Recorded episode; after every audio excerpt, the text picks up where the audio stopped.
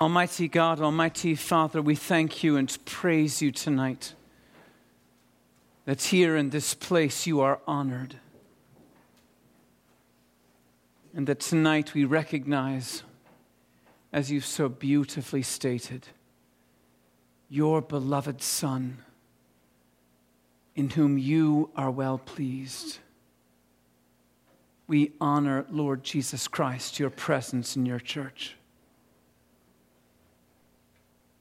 And we thank you for the gift of the outpouring of your Holy Spirit, for not leaving us bereft or orphaned, and not just coming alongside, but changing us from within. You give us hope, you give us possibility, you give us everything we need in this life, and the promise that one day O Lord, our Savior, we shall behold you face to face. Tonight, in this place, make it holy. Deepen our love for you. And let us feel your love for us. In Jesus' name. Amen. Good evening. Good evening. I was um, quite moved by this uh, time of praise and time of worship.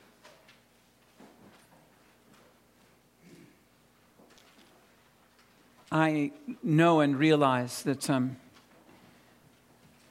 not many of us want to think of this moment, but there is coming a day when this and the things of this earth are going to pass away. And all that we have here and all that we know here is gone. And we stand before our Lord.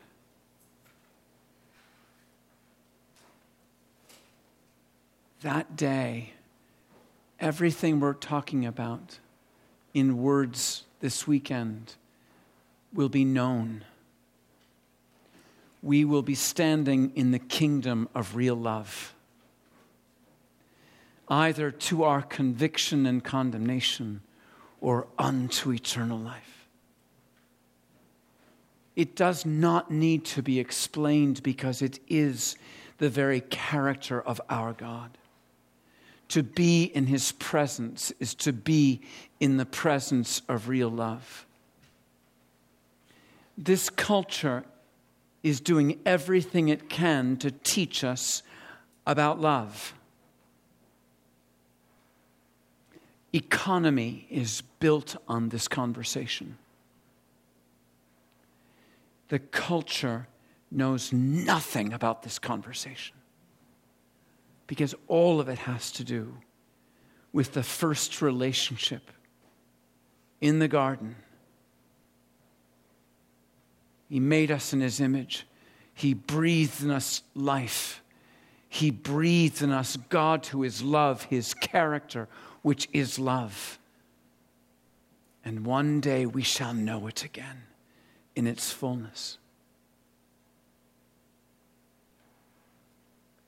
When our Lord got down on his knees to wash the disciples' feet, he was giving a physical picture of what he would do the next day on Calvary. He had come to serve and not be served. He gave as much attention to each one so that that love was indistinguishable. When he was done, he said, One of you will betray me, and they didn't know which one. Because he loved them each to the end.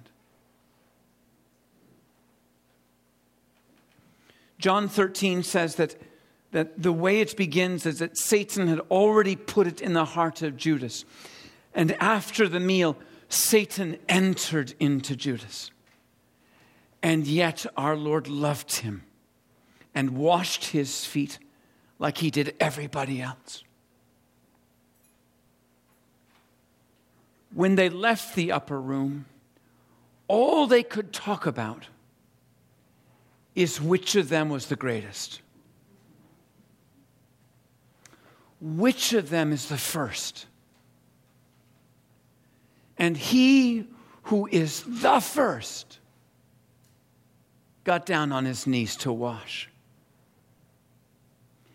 He became last to teach those who want to be first that if you want to be first, you've got to be last.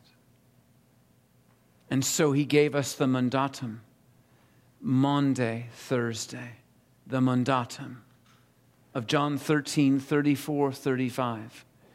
I read it to you as it is in the ESV. A new commandment I give to you, that you love one another just as I have loved you. You also are to love one another. By this, all people will know that you're my disciples because you love one another. What he has given to us changes us, and when it changes us, we give it to somebody else. Would you open your right hand? Would you take out your left? Would you reach out to somebody next to you? God bless you, go home. No, that's it. You just did it. That's it. That's everything. That's it. Bye bye. No, that's everything. When we receive it, we are changed by it, and we're known we're changed by it because we give it, because we got it from the one who gave it to us. He made us different, and the way we're known, the mark of it, is that we do it.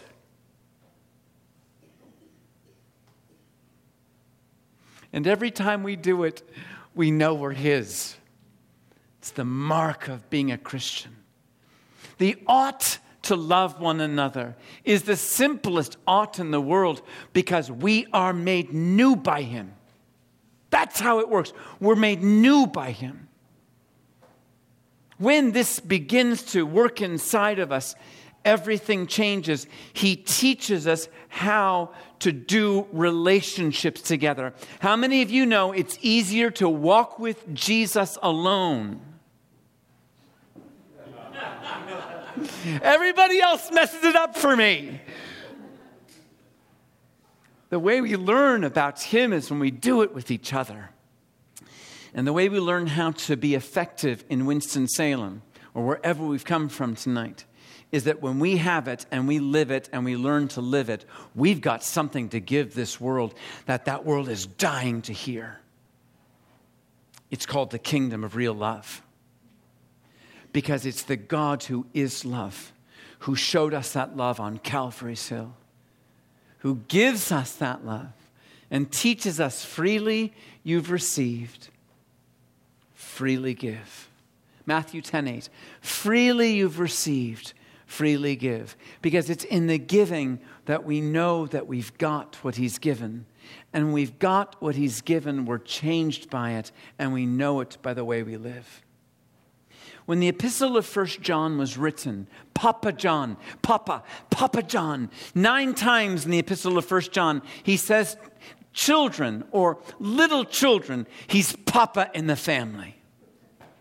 And, and what he does in the family is that something has happened. And what's happened is that we who've come to know Jesus as our Lord and our Savior have gotten into the world, the flesh and the devil. And the, the devil's desire is to divide us to break us, to hurt us. It's always been the way of the wolf on the outside to come in and hurt the flock, or to dress up as a sheep, come in wolf in sheep's clothing. And what does he do? He divides us, he breaks us. The epistle of First John was written based on the fact that suddenly things were bifurcating, they were, they were shifting and changing. So a new doctrine was adrift. I can love Jesus and hate you because you're messed up.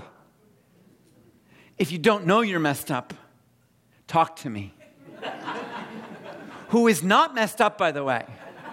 Fascinating how perfect I am and how perfect you aren't. It's just an amazing world. It's an amazing world. Aren't you like that? I'm right. Everybody else is wrong. Fascinating.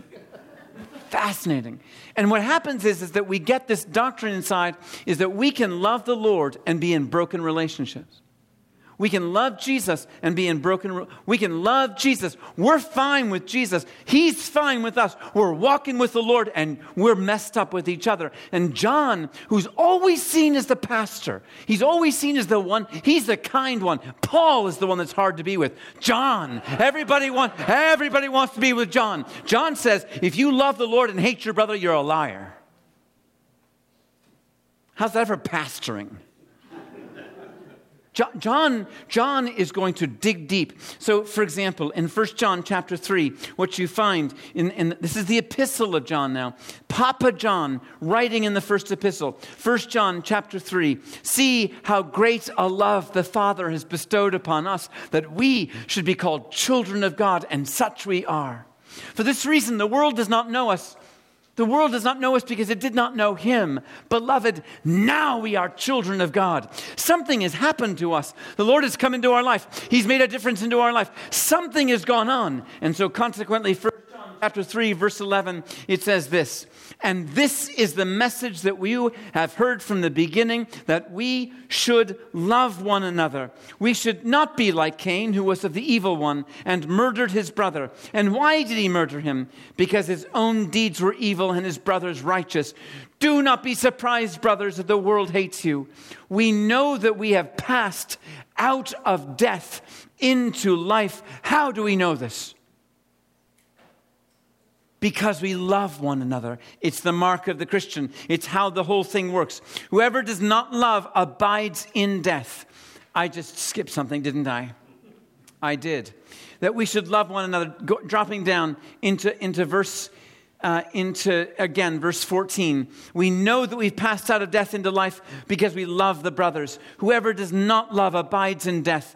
Everyone who hates his brother is a murderer, and you know the murderer does not have eternal life abiding in him. By this we know love. He laid down his life for us.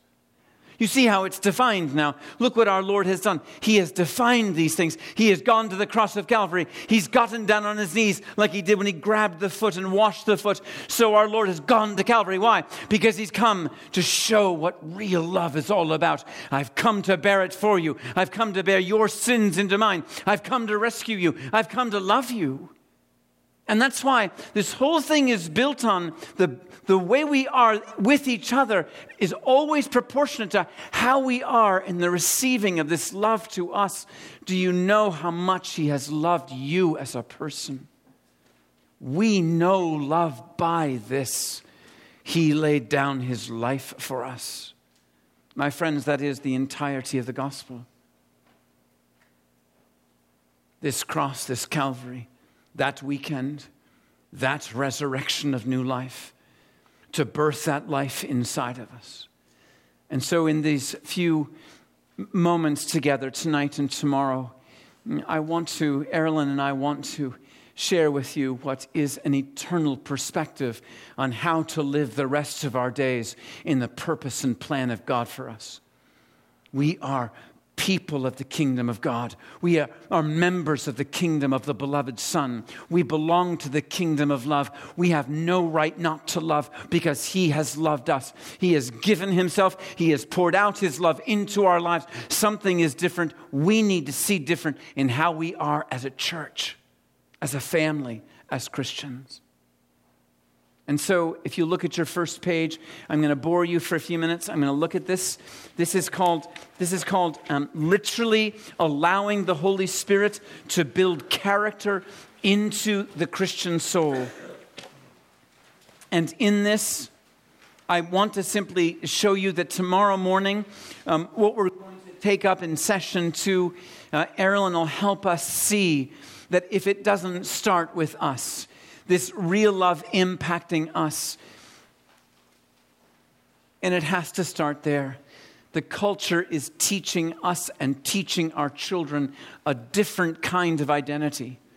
And, and when this love changes us, it makes the impact. And then in the last session tomorrow, in session three, we're going to actually look at how we can look at how First John helps us deal with broken relationships in, in very simple, powerful, basic terms.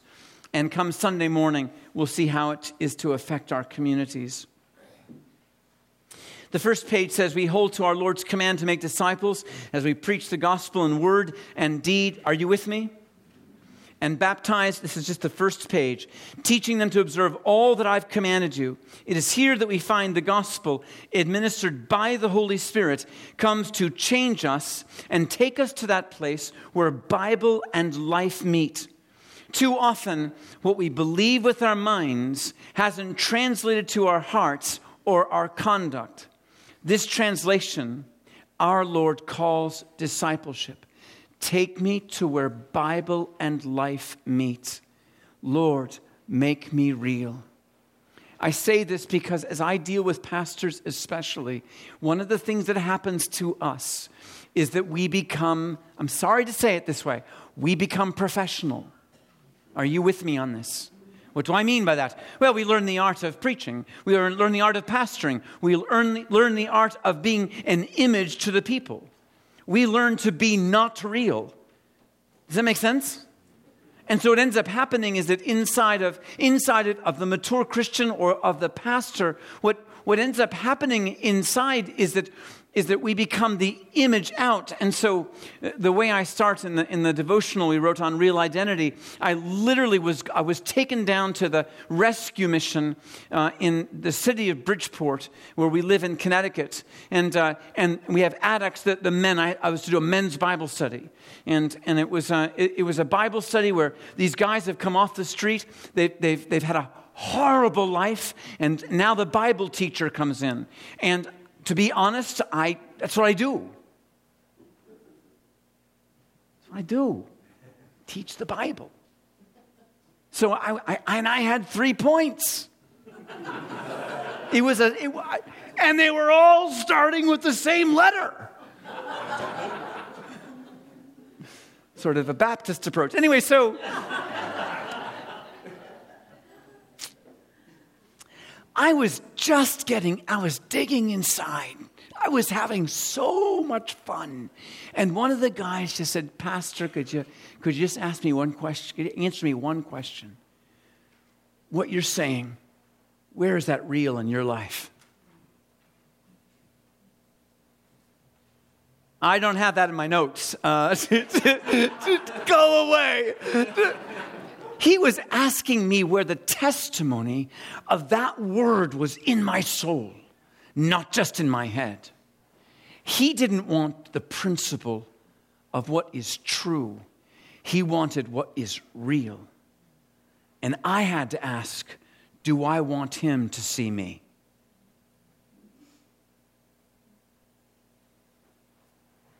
We've got to get out of true because it's true, because we know it's in the head.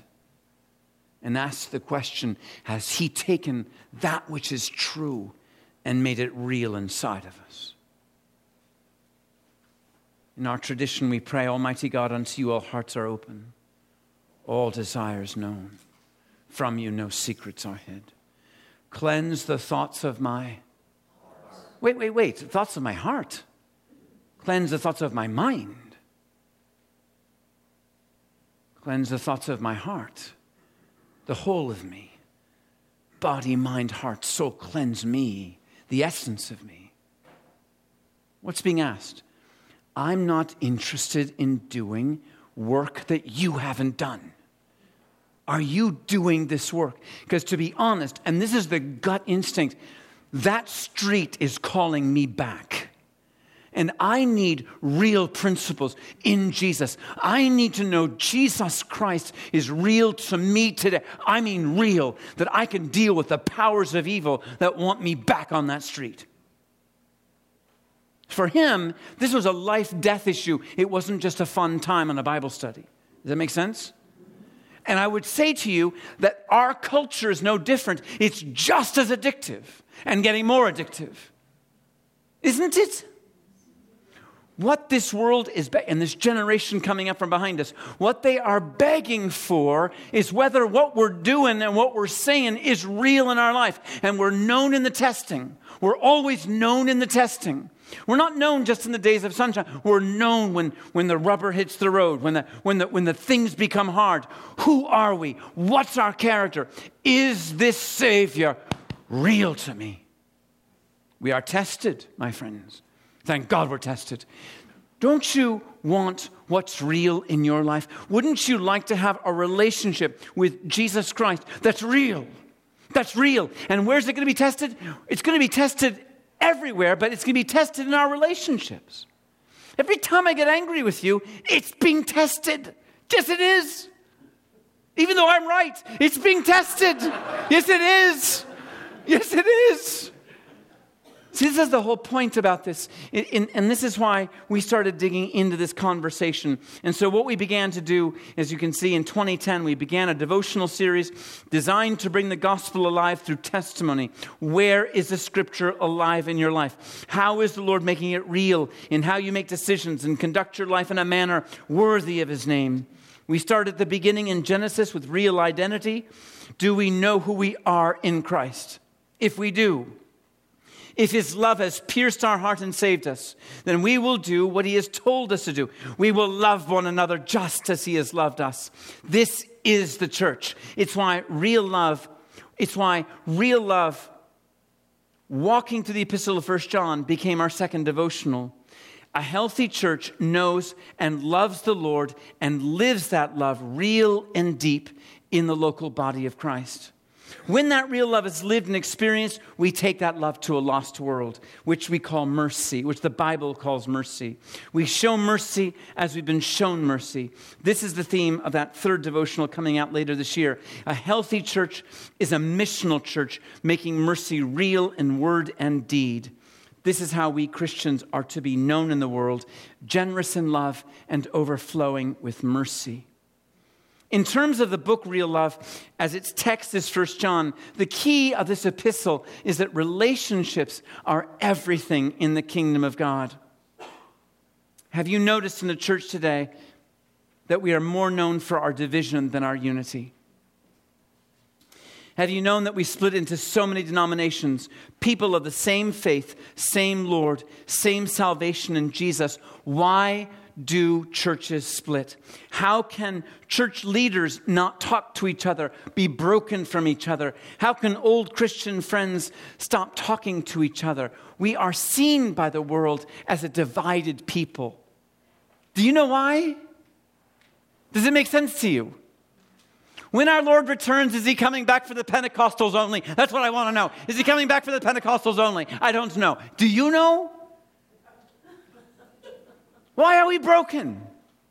Now, I'm not advocating, I'm not advocating, I am not advocating one church. That's, I think some people have tried to do that in days past. I can tell you this C.S. Lewis had it from the beginning. It's called Mere Christianity. We all have a main hall. That's how the book opens Mere Christianity. You'll find it. He uses this image. There's a main hall where we are the bride of Christ. Now we have our distinctive rooms. Thank God. The Pentecostals are very loud.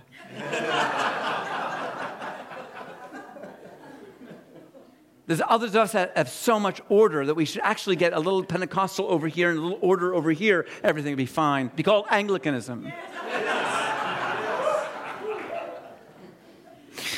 I've shown my prejudice. At any rate, the, the key behind this, though, what C.S. Lewis is saying is please go to your distinctive rooms. We have that in family, but the main hall is the main hall is the main hall we who belong to Jesus belong together. In how we do Winston-Salem, in how we do mission, in how we do worship. Don't you know this? That when you're down the street and you meet another Christian, you don't know what church they go to. If they belong to Jesus, they belong to you.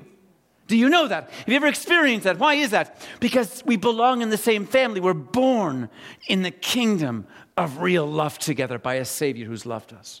See, so the bottom line is, is that at the end of the day, something in the church and in the American church especially, but, but in our, especially the first world context, something's wrong. Can we say that? Do, do you believe that? Something's wrong. We've got it, but we don't get it. Did you get that? 1 John chapter 1 verse 3. Look at this. 1 John chapter 1. I just love the opening of 1 John. That which was from the beginning, what we have heard, we have seen with our eyes, what we've looked upon, what we've touched with our hands concerning the word of life. That life was manifest. We have seen, we testify, we proclaim to you the eternal life which was with the Father and was made manifest to us. That which we have seen, we have heard, we proclaim also to you that you may have fellowship with us. And our fellowship is our fellowship is with the Father and with his Son Jesus Christ. Our fellowship, our fellowship is with him. It's with the Father, it's with the Son. Your fellowship is with us. Relationships are everything in the kingdom of God. Why are they everything? Because relationship is everything in God. Upon the revelation of New Testament, all things now became known. God the Father, God the Son, God the Holy Spirit, one God from everlasting to everlasting. My dear friends, I, he never allowed us to understand the, the doctrine of the Trinity, but he, he says it from the beginning. He is community. Do you understand that? When he birthed us, he birthed us into community. Out of the man, he took the woman. And the one became two. And what did he do? He took the two and made them one. And said, This is my image. We've always been this way. When our Lord came to deal with the problem of sin, how did he do it? He did it relationally. That's how he did it. What do I mean by that? I mean Bethlehem. Of course. Can you believe this? Does anybody ever get over Bethlehem? How is this possible? How is Bethlehem possible? Our God robed in flesh. How is that possible? And not even in royalty. He came to us in poverty. Read the Matthew Gospel, the Mark Gospel, the Luke Gospel, the John Gospel. What do you find? Everything about our God is relational. Did you notice how he didn't pride himself over people? You know the grace of our Lord Jesus Christ, that though he was rich, yet for your sake he became poor, that you, through his poverty, might become rich. What kind of God is this that we serve? He's come to love us, He's come relationally. If he's come relationally, how are we supposed to do church?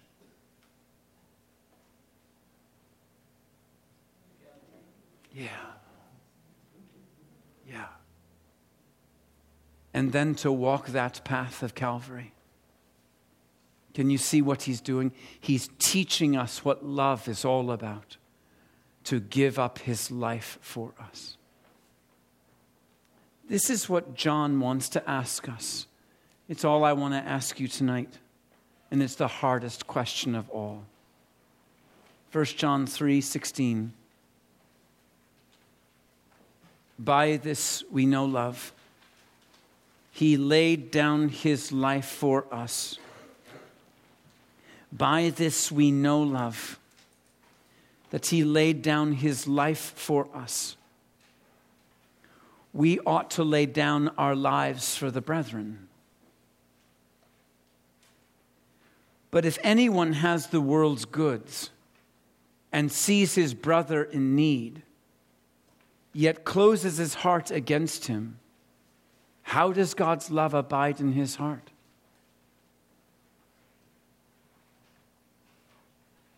Do you see what John just did? Do you see what John just did? He gave us a principle, and that principle is very simple. That principle is Jesus Christ loved us so much, he went to that cross for us. Receive that love. As he laid down his life for us, love each other the same way. lay down your life for each other. And all of us get deer in the headlights eyes.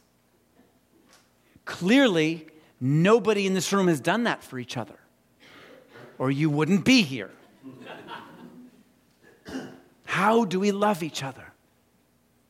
So, John makes it practical. Have you ever seen a brother in need? Have you ever seen a brother in need? Have you ever seen a sister in need? Yes, no. Yes. And closed your heart. How is it that this love that changed you is in you if you closed your heart? How's that possible? Go to your small groups, think about this. Go on, discuss. How, you see the point? He's testing us. He wants this to be real inside of us. That's John. That's our Papa. He's come to ask that question of us. If he's done this for you, do you know it? Has he saved you? Yes, he has. Did you close your heart to the brother in need? Yes, I did, and I'll tell you why. Three points, all starting with a B. You see, he's asking the question how does eternal life, how does eternal love, how does the Holy Spirit abide in you if you close your heart? Now that's Paul's gift to us, Romans 5 5. You'll find this in the remainder of, my, of, of this little opening piece of this. In Romans 5 5, in the paragraph, about four paragraphs down, you'll find Romans 5 5. Hope does not disappoint us because the love of God has been poured into our hearts by the Holy Spirit, whom He has given us. The love of God, say this with me the love of God has been poured out into my heart by the Holy Spirit, whom He has given us. Where is the love of God? I don't have to love you with my own flesh and strength, even. Ha! He's giving me the ability to love your sorry face. And you have to love me. Don't know if you caught the reverse on that. so sorry. Going back to Connecticut on Sunday. So there you go. Do you understand the premise here? It isn't about, it isn't about, um, about doing something legalistically. This is not on stone tablets outside of us. This has been written upon the new heart in the kingdom of God. The love of God poured into us by the Holy Spirit. We are to love one another as He has loved us. Test it. Do you ever close your heart? Test it. Do you ever close your heart? And so, consequently, the challenge I fear upon the church and where I want to leave you today are we at Christ Church or in our churches, are we doing superficial love or are we doing sacrificial love? Have we been loved superficially or have we been loved sacrificially? Do you get that? I would like to read you devotion 39 from this book. If you've got a copy of it, it's page 259. It's called One Kind Act. But whoever sees his brother in need and closes his heart, little children, let us not love with word or with tongue, but in deed and truth. We will know by this that we are of the truth and will assure our hearts before Him in whatever our heart condemns us. For God is greater than our heart and knows all things. Thad, you asked me to write my story, and I agreed, but now I wish I hadn't. I can't find the words to describe most of what happened to me in those years. So I've decided to write what I can and leave it at that. My daughter Christy was killed by a drunk driver in July 1982. She was 19. She worked that summer as a waitress in a restaurant out in California with a bunch of her college friends. She finished up late one night, got in the car to head back to where she was staying, and never made it home. Our phone rang a little past four in the morning. It felt like the earth opened its mouth and swallowed me alive. Every part of my life went into free fall, spiraling deep into a darkness I'd never known. Jules, my wife, did her best to hold our family together, but she was falling just as fast. We held each other, but we were light years apart. I couldn't handle my own pain, let alone hers. We did what we could, especially for the other children. They flew Christy's body back to Boston. The church was packed for the funeral. For three weeks, our home was filled with people coming and going, food, friends, and our church family. And then one day, it was quiet. Everybody slid back into the routine of everyday life, and I kept falling deeper and deeper into the dark. The writer of this, Bucky, I met Bucky while on vacation in Maine in the summer of 2012. He and Jules had come up from Boston and were staying a few houses down from us. I saw him nearly every day as I walked our old English sheepdog past their house. At some point, I told him my brother was dying of cancer and I was not handling it well. I was scared. I didn't want to lose him. On top of that, in those days, I was not sure he knew Jesus. Yeah, I get that, Bucky said. Then, to my surprise, he did the unforgettable. He gave me a glimpse into his own heart. We will know by this that we are of the truth and will assure our heart before him in whatever our heart condemns us. For God is greater than our heart and knows all things. Bucky writes I'm sorry to say this to you. My pastor and church family only added to my grief. I needed them to be with me in the pain, in the fall, in the dark, but they were not willing. They did a lot, mind you. They loved us, prayed for us, and were there for us anytime we had a need. They didn't mean to hurt us, but they did. They comforted us with a comfort that left us wanting. The pastor made the funeral joyful and happy. He told us Christy was in heaven with Jesus now, and she was in a far better place. He said God decided He wanted her with Him, and though we miss her, we're happy for her. We're happy for God. All of heaven is rejoicing now that Christy is there. He said if we surrendered our lives to Jesus today, we'd be happy too. I felt like a dagger pierced my heart. I fractured inside. I put on a face and nodded my head. I, I acted like I believed that, but in truth, I did not. How could I? I'd lost my little girl. Was I to think God did this? He took her from us. He sent a drunk driver to violently end her life, all because he wanted her with him and not with us. Is that the story, really? It made me plummet faster. I, I, I thought Jesus wept at the death of his friend. Was he not weeping with me? When we lost in those, when, we, when we're lost in the dark, didn't he promise to be with us? I didn't understand. The God I knew and the God they knew, were they different? It had to be me. Something was wrong with me, and far worse, I was not sure about Christy. I was sure about our other kids, but not her. Did she really know Jesus in her heart? At the end of high school, at the beginning of college, I could tell she was struggling with her faith in God. She told me she believed, and then later she told me she didn't.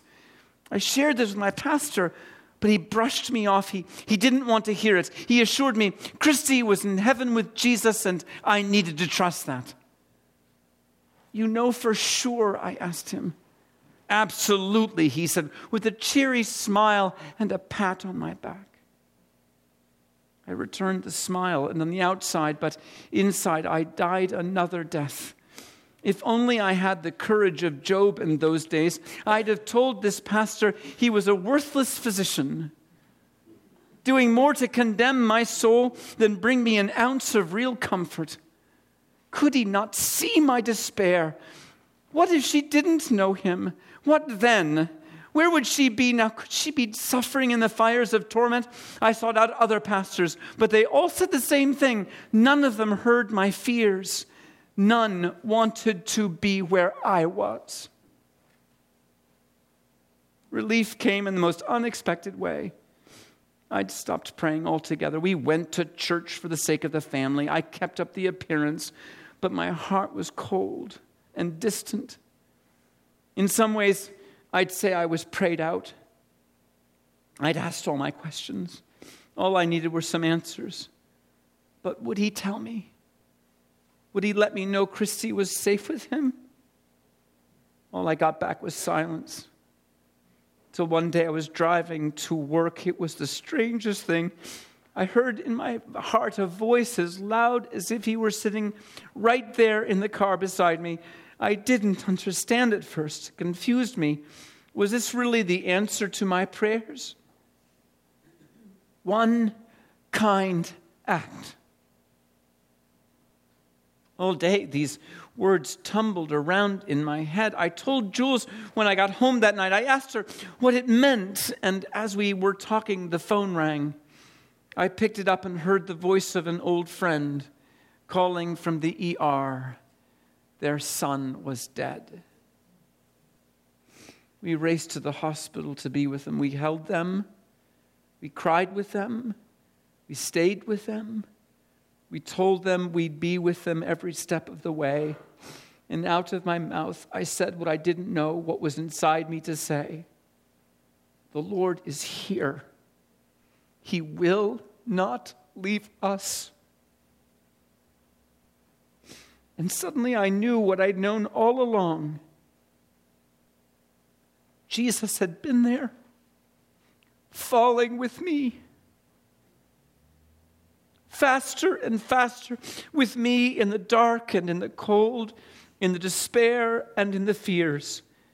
He had never left, he had never turned away. There in the ER, weeping with our friends, my heart started to heal.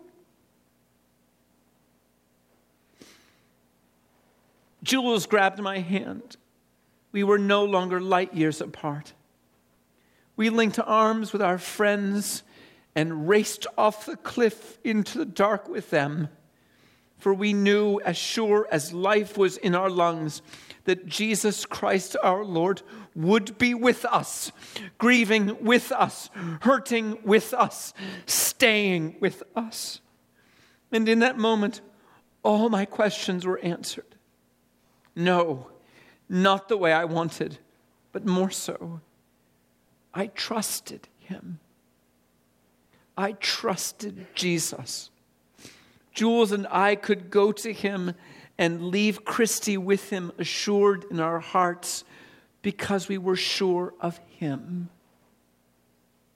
He knows all things, he's greater than all things, and that's enough for us. Even when fear comes raging back, and I wonder if Christy is really there in heaven with him, I do what he told me to do one kind act. I find someone going through what I went through and come alongside. And every time I do, my heart heals a little more. And so it has again in meeting you, Bucky.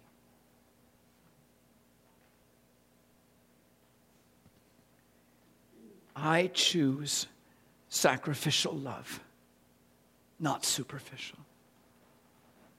What about you?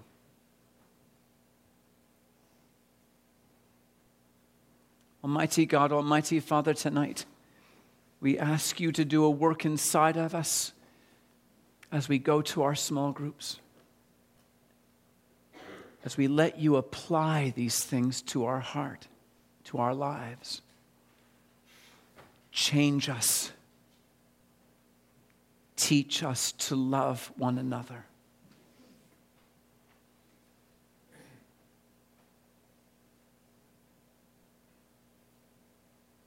We're going to just sit silent for the next two minutes.